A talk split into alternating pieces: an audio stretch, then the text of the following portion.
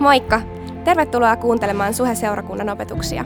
Me toivotaan, että näistä on hyötyä sun elämässä ja arjessa. Muistathan, että sä oot myös aina tervetullut meidän sunnuntaitilaisuuksiin Kalliossa ja Tikkurilassa. Lisätietoa Suhesta ja Suhen sunnuntaista löydät osoitteesta www.suhe.net. Nauti opetuksesta! Mä oon tosiaan Mentun Kirsi, yhden viikon ajan ollut nyt Kallion kampuksen pastori. Uh, pitkä ura takana.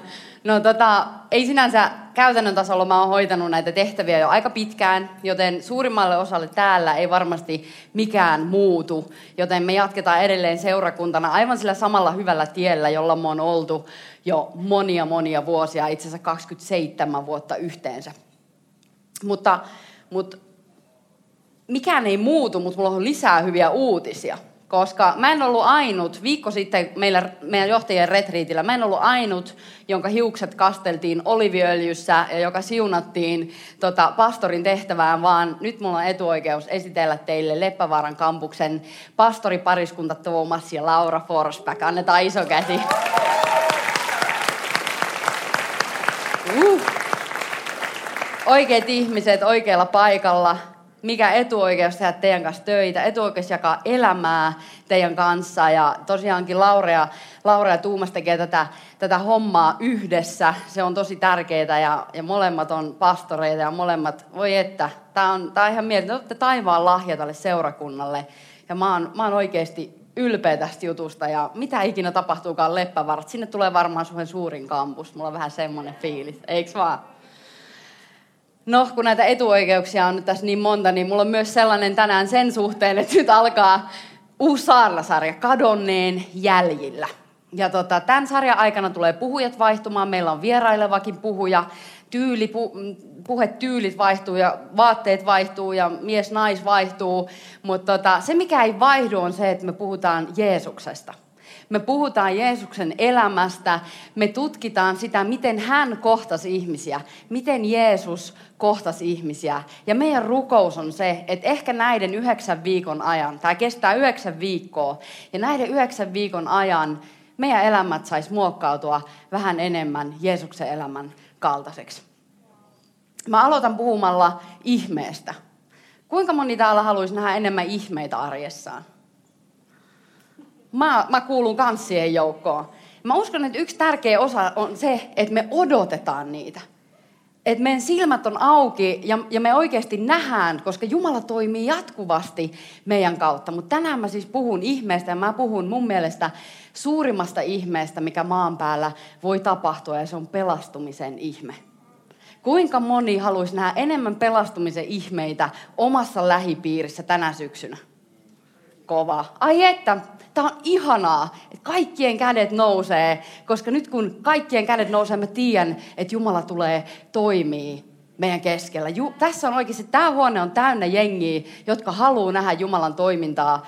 Ja se on varma, että Jumala ei koskaan fail. Se ei ikinä, mikä on suomeksi fail, mutta joka tapauksessa se ei petä meitä vaan hän aina, he always delivers. Se tulee aina läpi, hän tulee aina täyttämään meidän jokaisen odotuksen. Ei välttämättä siihen aikaan, kun me halutaan, mutta jossain vaiheessa se tulee toteutumaan. Avataan meidän raamatut, katsotaan yksi pelastumisen tarina. Luukkaan evankeliumi, luku 19 ja jakeet on 1-10. Luukas 19, 1-10 luetaan yksi pelastumistarina. Jeesus tuli Jerikoon ja kulki kaupungin halki.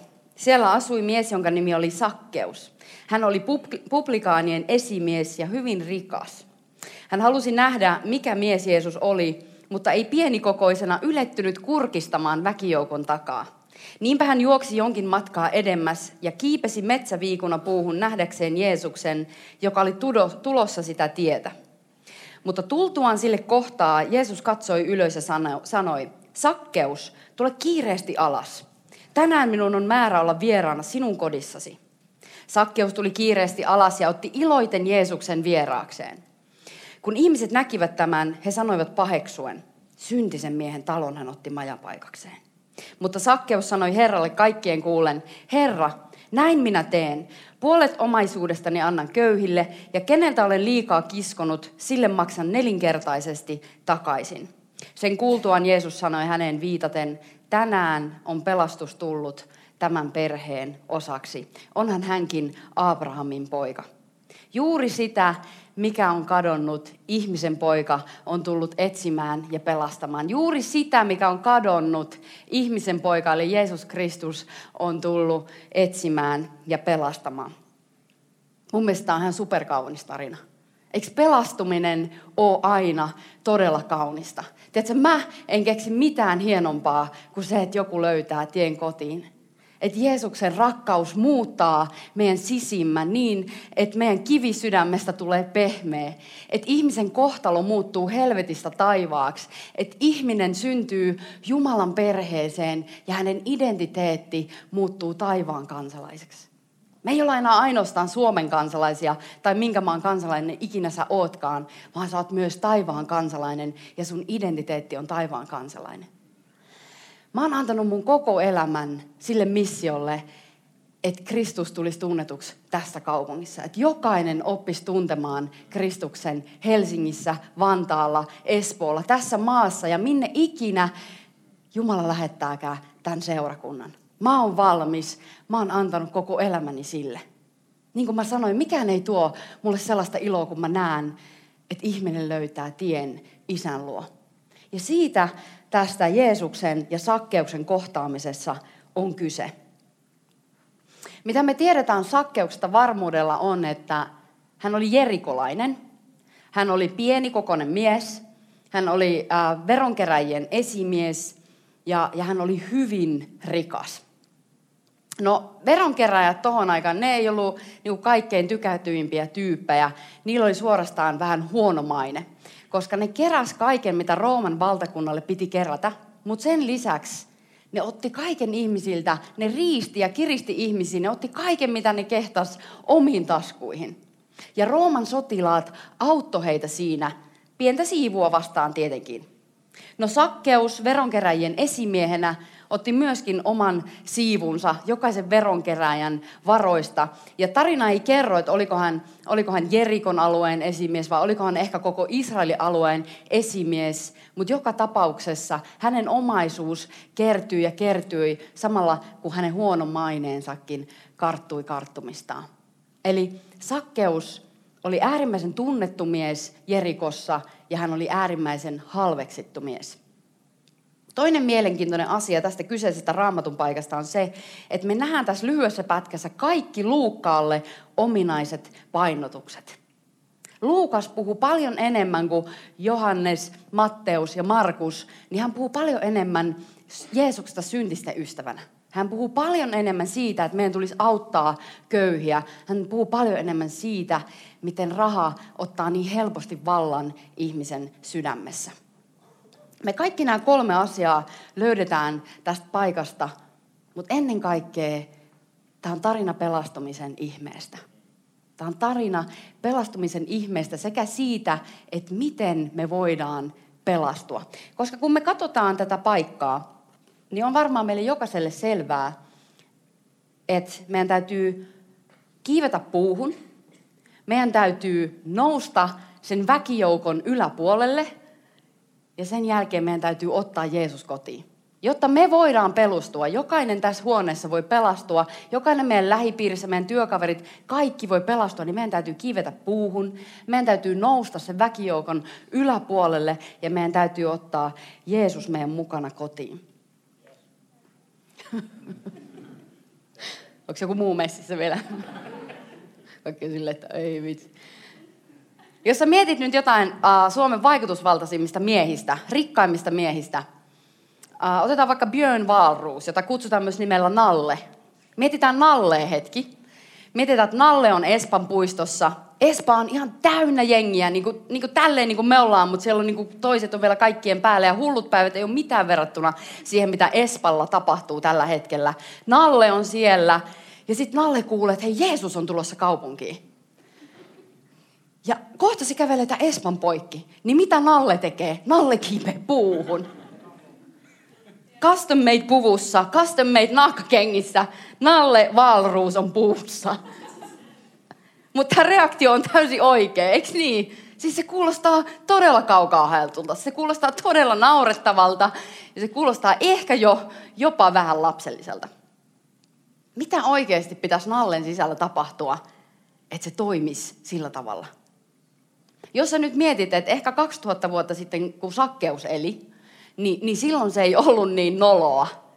Mutta päinvastoin. Mulla on pakko tuottaa sulle pettymys, koska silloin se kulttuuri oli paljon traditionaalisempi, paljon muodollisempi kuin tämä meidän kulttuuri. Ja varsinkin silloin se, mitä sakkeus teki, niin se oli todella arvoa alentavaa. Se oli tosi järkyttävää ihmisten mielestä. Se oli jotain, mitä lapset teki, mutta ei aikuiset. Se oli jotain, mitä lapset teki, ei aikuiset. Mä väitän, että moni, joka on tuntenut mun pitkään, sanotaan 10-15 vuotta, niin sanoisi, että mä oon tänään nuorekkaampi kuin vaikka kahdeksan vuotta sitten. Että mä oon, joku voisi sanoa, että mä oon lapsellisempi, mä oon naurettavampi tänään kuin kahdeksan vuotta sitten. Kahdeksan vuotta sitten mulla oli korkkarit, suorat housut, öö, kauluspaita, mä en muista enää sen nimeä, kauluspaita, helmi korvakarut, kello, takki, mä vaikutin silloin bisnesmaailmassa. Eikä siinä mitään, siis eihän tämä ulkoinen ei ole se pointti. Mä haen sitä, että onko meillä kauluspäätä meidän päässä. Koska totta kai me ollaan kreikkalaisille kreikkalainen ja me haetaan se yhtymäkohta siellä, missä me ollaan. Me halutaan olla relevantteja meidän kulttuurissa. Mutta mitä meidän päässä tapahtuu? Kun mä tein tätä saarnaa, niin mä, mä tulin muistutetuksi yhdestä hauskasta hetkestä noin kuusi vuotta sitten, kun mä hain markkinoinnista myynnin puolelle. Mä hain myyntipäällikön positioon ja meidän johto päätti lähettää mut soveltuvuustestiin Merkuri Urvalille. No mulla oli hauskaa siellä testissä, mutta sen testi, testin tuloksena tuli sellainen tieto, että mun heikko kohta, mun riskitekijä on se, että mä oon liian sinisilmäinen. Että mä uskon ihmisistä liian hyvää. Ja sitten me mietittiin, no myyntikielessä tarkoittaa tietenkin sitä, että kirsi saattaisi olla vedätettävissä – ja ennen kuin mulle annettiin se positio, niin mulla käytiin sitä keskustelua siinä, että miten me nyt, niin kuin, että että tämä on niin kuin se sun riskitekijä, tämä on se heikko kohta. Ja se oli täysin ymmärrettävää. Ja mä oikeasti niin kuin mietin ja työstin sitä. Mutta nyt mä ymmärrän, että päinvastoin se on mun vahvuus. Se on mun vahvuus ja meidät jokainen on kutsuttu siihen, että me ajatellaan toinen toisistamme hyvää, että me ajatellaan toinen toisistamme parasta, että sä ajattelet aina siitä tyypistä sun vierestä, se on sun puolella eikä sua vastaan. Meitä on kutsuttu näkemään toinen toisemme Jeesuksen silmin, anteeksi annettuina, armahdettuina, vapaina, sellaisena niin kuin sä oot hänen silmissä. Hän haluaa, että me katsotaan toinen toistamme. Ja kun mä mietin tätä, niin mulla tuli mieleen se, että, itse asiassa kun me tehdään niin, niin me heijastetaan Jumalan olemusta.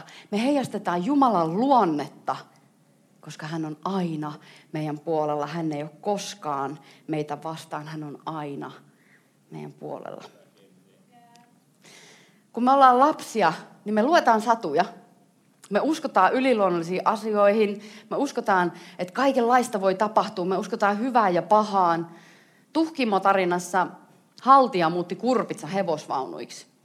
Tai Aladinin paras kaveri oli pullonhenki. Tai mitä näitä nyt on. Mutta tiedätkö, kun me jossain vaiheessa, kun me aikuistutaan, niin me tietyllä tavalla jätetään pois se kaikki tämän fyysisen todellisuuden ulkopuolinen. Itse asiassa tämä yhteiskunta opettaa meille, että on naurettavaa ajatella, että me on, meidät on luotu. On naurettavaa ajatella, että ihmeitä voisi tapahtua, että jotain yliluonnollista voisi edelleen tapahtua. Tämä yhteiskunta opettaa meille, että on naurettavaa ajatella, että on hyvä ja paha. Kapteeni Koukku-leffassa, onko moni nähnyt sen? The Hook. Aika moni. No siinä joka tapauksessa Peter Pan on äh, kasvanut aikuiseksi. Hän on lakimies, menestynyt sellainen, hän on perheen isä – mutta samaan aikaan hän on unohtanut, mikä hänen oikea sukunimi on. Hän on unohtanut, että hän on Pan, että hän on Peter Pan. Hän on unohtanut, että mikä mikä maa on olemassa. Hän on unohtanut, miten lentää. Mikä on meidän tilanne tällä hetkellä? Osataanko me vielä lentää? Ollaanko me siellä puussa sakkeuksen kanssa? Siellä puussa on muuten monia aika huikeita tyyppejä, kuten Martin Luther King tai C.S. Lewis. Nämä on niin kuin mun favorite-tyyppejä. Mutta kyllä säkin varmaan tiedät sun favorite-tyyppejä, joita siellä puussa hengaa. Tämä yhteiskunta sanoo meille, maailma sanoo meille, että aikuiset ei osaa lentää, mutta että evankeliumi sanoo, että todellakin osaa lentää. On totta, että on olemassa pahis, on olemassa paha prinssi, on olemassa velho, joka vangitsee tämän maailman ihmisiä omiin kahleisiinsa.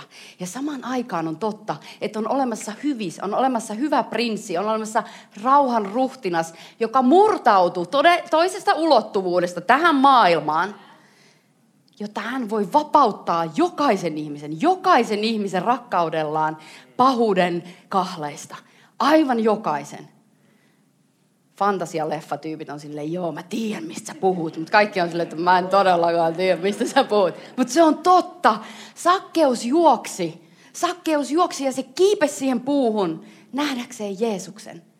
Hän ei välittänyt ihmisten mielipiteistä, koska hän halusi nähdä, kuka Jeesus on. Hän ei välittänyt, että se oli hänen arvolleen alentavaa. Hän ei välittänyt, että se oli tietynlainen sosiaalinen itsemurha seurakunta, ei anneta ihmisten estää meitä seuraamasta Jeesusta. Ei anneta ihmisten estää meitä seuraamasta Jeesusta. Matteus 18 Jeesus sanoi, että Jumalan valtakunta on lapsen kaltaisille. Jumalan valtakunta on lapsen kaltaisille ja hän jatkaa, että se lapsen kaltaisuus meissä on itse asiassa nöyryyttä. Se on jotain tavoittelemisen arvosta. No tarina jatkuu. Jeesus spottaa sakkeuksen sieltä puusta. Ja se muuten aina menee niin. Jeesus löytää meidät. Se ei mene koskaan toisinpäin. Sakkeus on kadonneena siellä puun kaikkien niiden lehtien seassa ja jo, ehkä jopa piileskelee Jeesukselta. Tai ajattelee epävarmaan, että mitä Jeesus ajattelee musta. Että et näkeekö hän se ees mua. Mutta sitten Jeesus löytää hänet. Jeesus löytää ja kohtaa hänet. Ja kutsuu itse itsensä Sakkeuksen kotiin.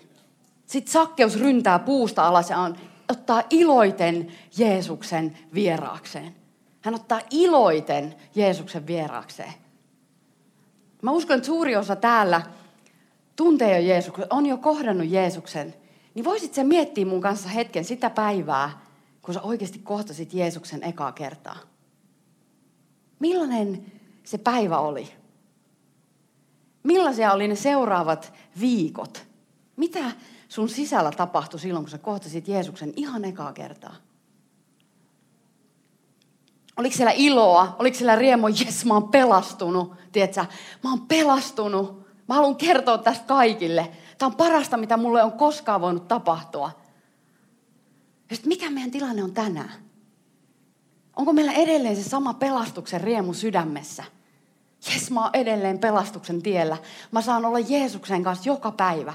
Mä saan kulkea sitä tietä kohti ikuisuutta hänen kanssaan. Ja mä haluan kertoa, mä haluan rakastaa jokaista ihmistä hänen rakkaudellaan siinä välillä. Jeesus kohtasi sakkeuksen ja sakkeuksen elämä muuttui. Mutta jerikolaiset alkoi paheksumaan. Jerikulaiset oli ensin paheksunut sakkeuksen käyttäytymistä ja nyt ne paheksu Jeesusta. Syntisen miehen talon hän otti majapaikakseen. Syntisen miehen talon hän otti majapaikakseen. Siellä paikalla oli juutalaisia. Tiedätkö, tyyppejä, jotka oli jo äidin maidossa imennyt kymmenen käskyä. Ne oli siitä lähti jo toteuttanut sitä kymmentä käskyä. Siellä oli kaikki Jerikon hengelliset johtajat. Mutta niin kuin mä sanoin kaksi viikkoa sitten, niin ilman, että me ymmärretään meidän oma syntisyys, niin me ei kyetä rakastaa ihmisiä. Ilman, että mä ymmärrän, että mä oon syntinen, niin mä en kykene rakastaa ihmisiä ilman tuomioa, ilman vertailua, ilman arvostelua. Se, että me ymmärretään meidän oma syntisyys, parantaa meidät tekopyhyydestä, parantaa meidät ylpeydestä – mikä oikeasti pesi meihin ihmisiin tosi helposti. Sitä on meissä jokaisessa, mutta samaan aikaan me tiedetään, että mikä se lääke siihen on. Mun mielestä meillä ei ole aikaa valittaa. Mun mielestä meillä ei ole aikaa osoitella sormia joka suuntaan ja itseemme. Oikeasti joskus on vaikeinta antaa anteeksi itselle. Kun tämä maailma hukkuu. Tiedätkö, meidän ympärillä on jatkuvasti ihmisiä, jotka on menossa paikkaan, joka ei ole kiva. Evankeliumi kertoo ihan selkeästi, minkälainen se paikka on. Helvetti on aivan yhtä todellinen kuin taivas. Onko meillä semmoinen sopiva hätä? Mä en puhunut mistään suorittamishädästä, mutta mä olin Hilson konferenssissa kesällä ja yksi mun henkilökohtainen takeaway oli se urgency. Tiedätkö, se semmoinen niin sopiva hätä siihen, että hei, mä tunnen todella paljon ihmisiä. Mulla on todella paljon läheisiä ystäviä, jotka ei vielä tunne Kristusta. Mulla on perheen jäseniä. Mun perhe ei tunne Kristusta. Mitä se herättää meidän sydämessä? Mitä se herättää sun sydämessä? Mun sydämessä? Fakta on se, että me kristityt ei ole koskaan osattu antaa Jumalasta oikeita kuvaa tälle maailmalle. Ei ole osattu 2000 vuotta sitten, eikä osata tänään. Se on vaan fakta. Ja sen takia meidän täytyy nousta sen väkijoukun yläpuolelle. Sen takia, kun meidän täytyy ensin kiivetä sinne puuhun ja sen jälkeen nousta sen ihmisjoukon yläpuolelle, jotta me voidaan nähdä, kuka Jeesus todella on. Jotta me voidaan kohdata Jeesus silmästä silmään, jotta me voidaan saada henkilökohtainen suhde hänen kanssaan, jotta siinä välissä ei ole mitään esteitä. Että me ei tarvitse välittää oikeasti siitä, mitä jengi sanoo. Ja kun se tapahtuu, kun me kohdataan Jeesus henkilökohtaisesti, niin meidän sydämet muuttuu. Sakkeus sanoi Herralle kaikkien kuulen, Herra näin minä teen. Puolet omaisuudestani annan köyhille, keneltä olen liikaa kiskonut, sille maksan nelinkertaisesti takaisin. Sen kuultuaan Jeesus sanoi häneen viitaten, tänään on pelastus tullut tämän perheen osaksi. Se oli jo tullut. Se tuli siinä kohtaamisessa. Ja tämä, tämä kaikki tämä, se ei tullut sen takia, että, että Sakkeus oli antelias. Jeesus ei pyytänyt Sakkeusta tekemään mitään, vaan se, se sydän muuttui siinä kohtaamisessa ja se sydän muuttui anteliaaksi. Ja se kaikki kaunis teko, mitä Sakkeus halusi tehdä, oli ainoastaan reaktio siitä, mitä oli jo tapahtunut. Eikö se ole huikeeta?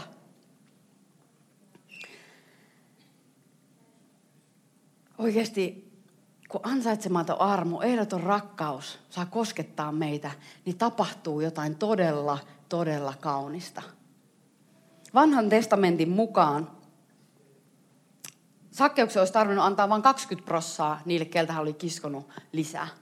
Ainoastaan kaikista vakavimmista rikoksista tuli maksaa nelinkertaisesti. Se oli sellainen tilanne, että jos olit pöllynyt jonkun lampaan ja sitten sä olit joko tappanut sen lampaan tai sä olit myynyt se eteenpäin niin, että sitä ei voinut enää palauttaa omistajalleen, niin silloin sun tuli maksaa neljä lammasta me eletään vähän eri ajassa, mutta samat, samat lait pätee. Mä tykkään tästä nauratte mun kanssa, koska olen nähnyt vähän tämmöisiä. Mutta, mutta, mutta tiedätkö, mitä tapahtui? On se, että se sakkeuksen uusi sydän, se muuttunut sydän veti heti maksimeihin. Mä en anna 20 prosenttia, mä annan nelinkertaisesti. Tämä on meidän Jeesus. Tiedätkö, hän antaa, hän on niin antelias, hän tuli, tuli sieltä, missä on todella kivaa, niin tänne hän syntyi vauvaksi meidän keskelle. Hän kantoi meidän synnit ristillä. Niin antelias on meidän Jumala. Mä en ole ollut koskaan rikas, mutta, mutta ennen tätä siinä mun edellisellä uralla myynti- ja markkinointimaailmassa, niin mulla oli mukavat oltavat.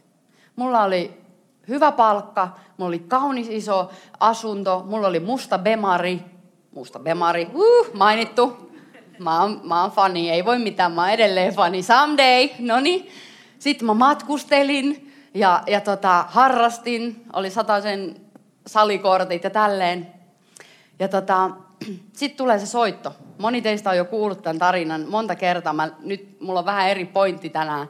Mutta sitten tuli se soitto pääpastorilta suhesta, että, että Kirsi, tulisitko sä vuodeksi töihin suhelle ilman palkkaa? Ja mä olin, että joo. Ja sitten pastori meinasi tukehtua pullaansa, koska se ei odottanut, että mä vastaisin heti joo. No, no mä en tehnyt tätä päätöstä mielijohteesta. Todellakaan, vaan paljon tapahtumia oli tapahtunut ja ennen ja tapahtui sen jälkeen. Ja, ja me myöskin nukuttiin siinä yön yli ja mietittiin, että miten sitten edetään. Mutta mut se, mitä mä haluan tänään teille kertoa, on se, että hetkeäkään mä en miettinyt sitä hintalappua, joka tällä elämänmuutoksella oli. Sekuntiakaan mun mielessä ei käynyt, että nyt mä joudun luopumaan tästä palkasta, asunnosta, autosta, matkustelusta tai ainakin vähentää sitä. En hetkeäkään. Ja kaikki nämä asiat tapahtu. En hetkeäkään. Se ei käynyt mun pienessäkään mielessä se hintalappu. Ja arvan miksi? Koska visio. Koska mä tietämällä tiesin, että tämä oli Jumalan kutsu mun elämälle. Mä tiesin, että tämä on Jumalan suunnitelma. Että Jumala itse kutsuu mua tässä hetkessä ottaa sen askeleen sieltä veneestä ja astumaan veden päälle. Se on se syy, miksi mä en hetkeäkään miettinyt. Kun meillä on selkeä visio siitä, mitä Jumala haluaa tehdä meidän elämässä, henkilökohtaisesti sekä seurakunnan elämässä, niin mikään hinta ei ole liian korkea. Mikään hinta ei ole liian korkea.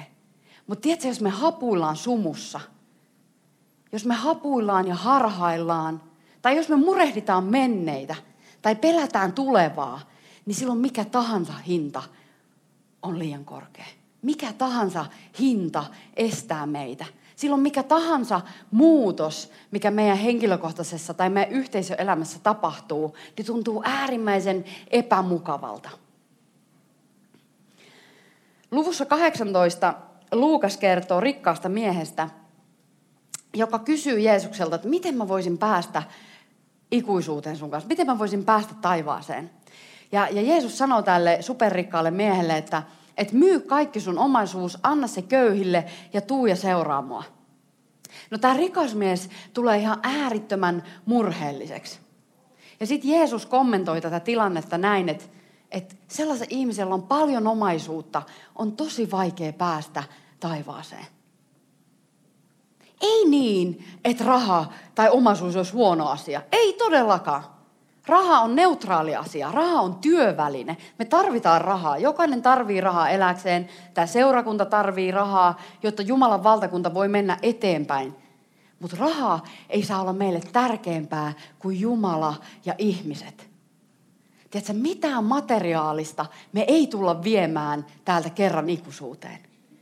Mitään materiaalista ei lähe meidän mukana taivaaseen.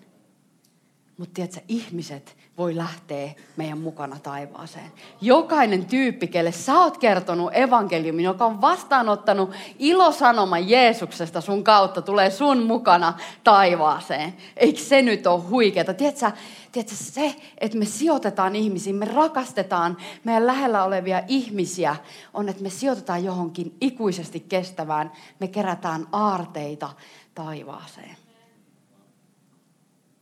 Mulla on ihan mieletön ilo kertoa teille, että ikinä meidän seurakunnan elämässä, niin pitkään kuin mä oon ollut tässä duunissa viimeiset neljä vuotta, meillä ei ole ollut näin selkeitä visio kuin meillä on nyt.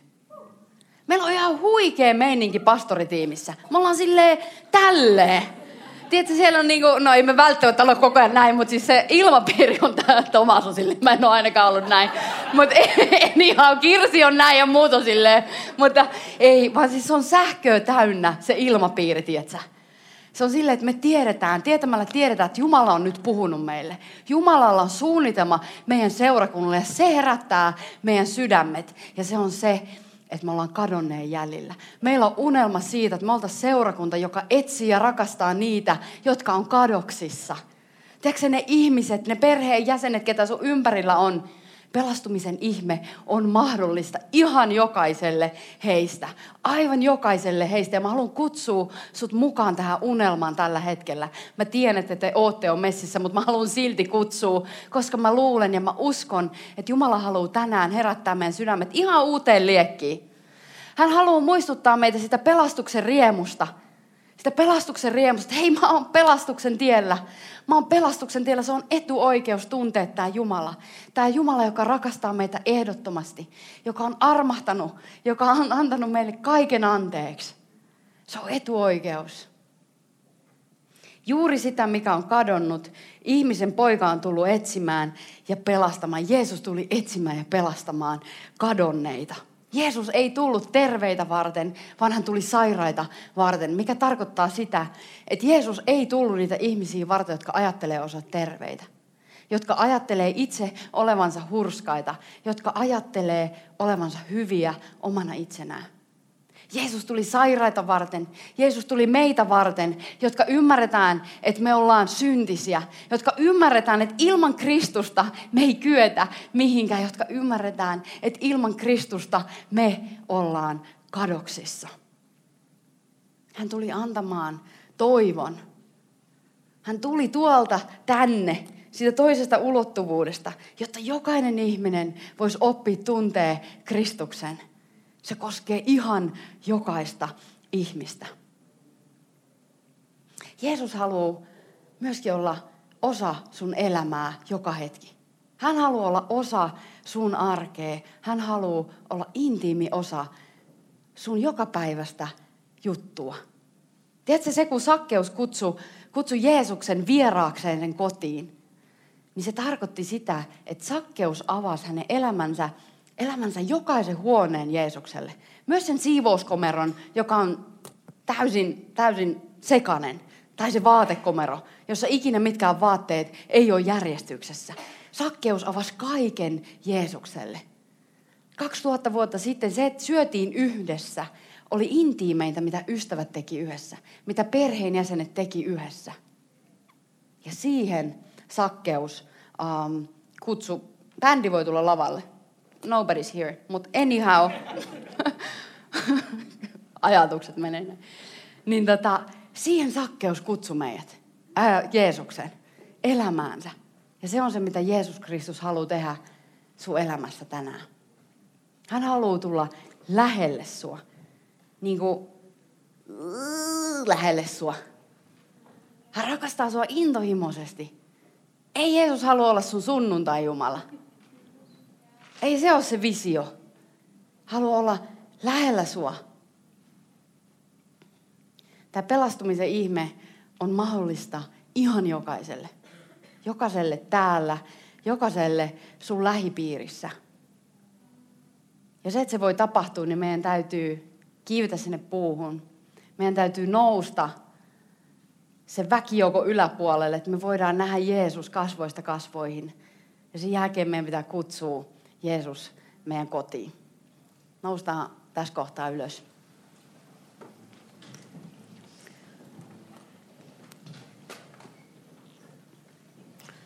Tiedätkö, kukaan ei ole toivoton tapaus. Ei kukaan.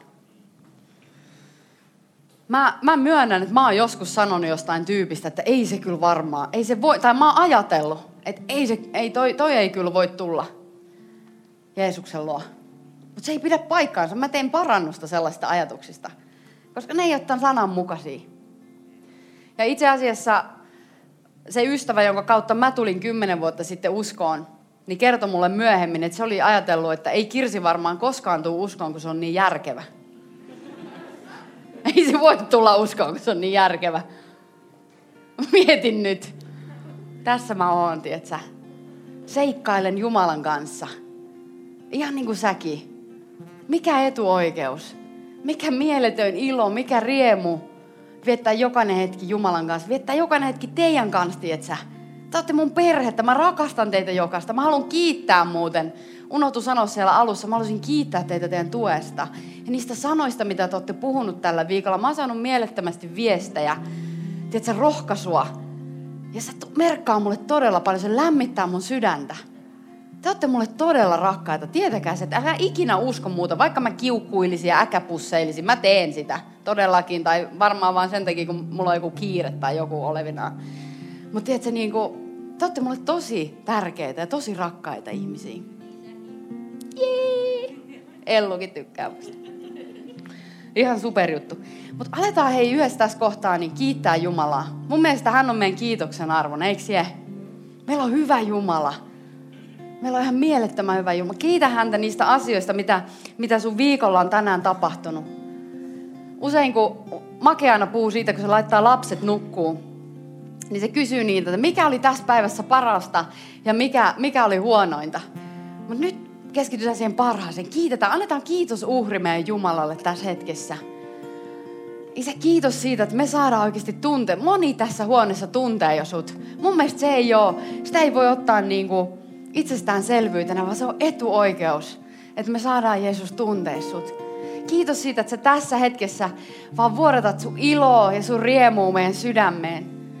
Että jokainen täällä saisi kokea sen, että sun rakkaus on ehdotonta. Tiedätkö, kiitos Herra siitä, että meidän ei tarvitse muistella menneitä. Ei ole mitään väliä, mitä eilen on tapahtunut tai tunti sitten. Jumala, sä et muistele menneitä, niin minkä takia mekään muisteltas?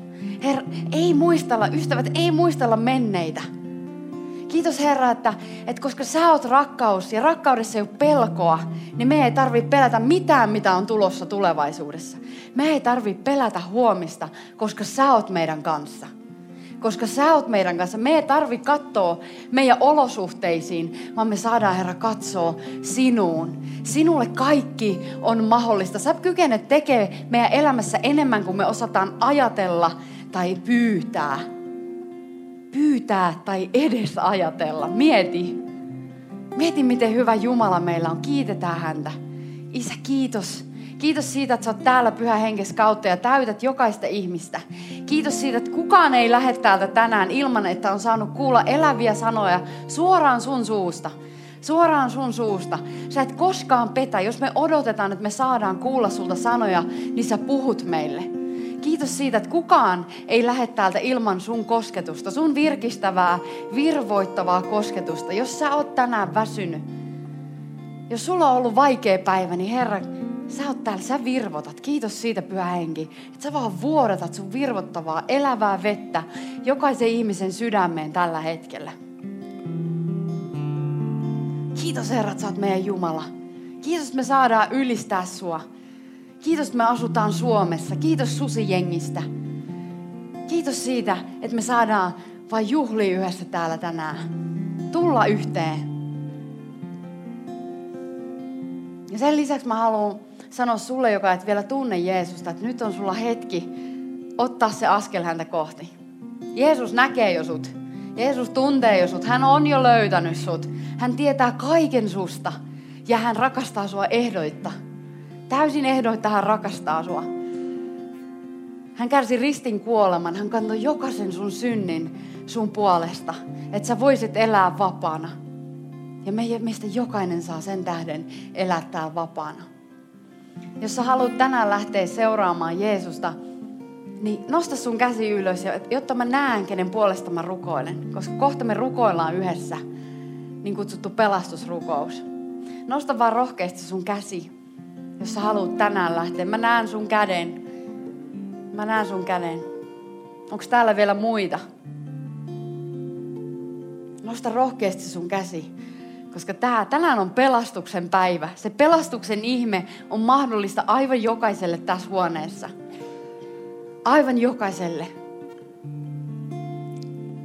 Onko täällä vielä joku toinen, joka haluaa tehdä tänään tämän mielettömän ratkaisun? Me saadaan yhdessä perheenä juhlia sitä, kun lapsi syntyy Jumalan perheeseen. Me saadaan siskoja ja veliä tähän perheeseen. Tiedätkö sä, joka teet tänään, teit tänään sen ratkaisun, niin tiedät, että me juhlitaan sun kanssa, me iloitaan sun kanssa. Taivaassa on tällä hetkellä bileet.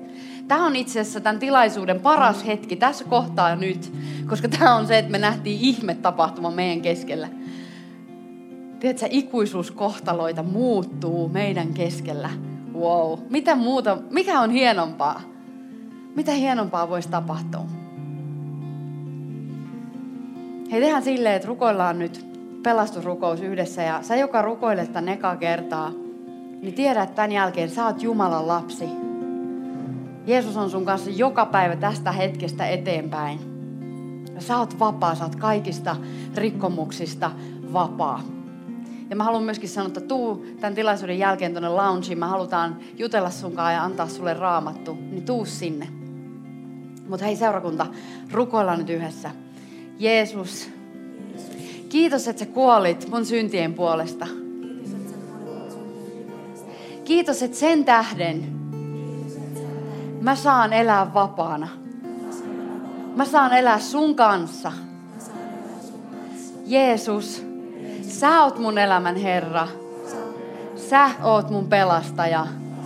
Amen. Hei, aletaan vaan laulaa meidän Jumalalle. Hän on sen ansainnut.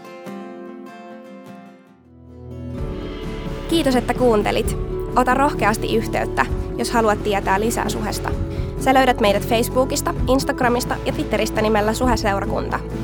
Jos sä haluat olla mukana tukemassa tätä työtä taloudellisesti, siihen löydät ohjeet kotisivuiltamme osoitteesta www.suhe.net.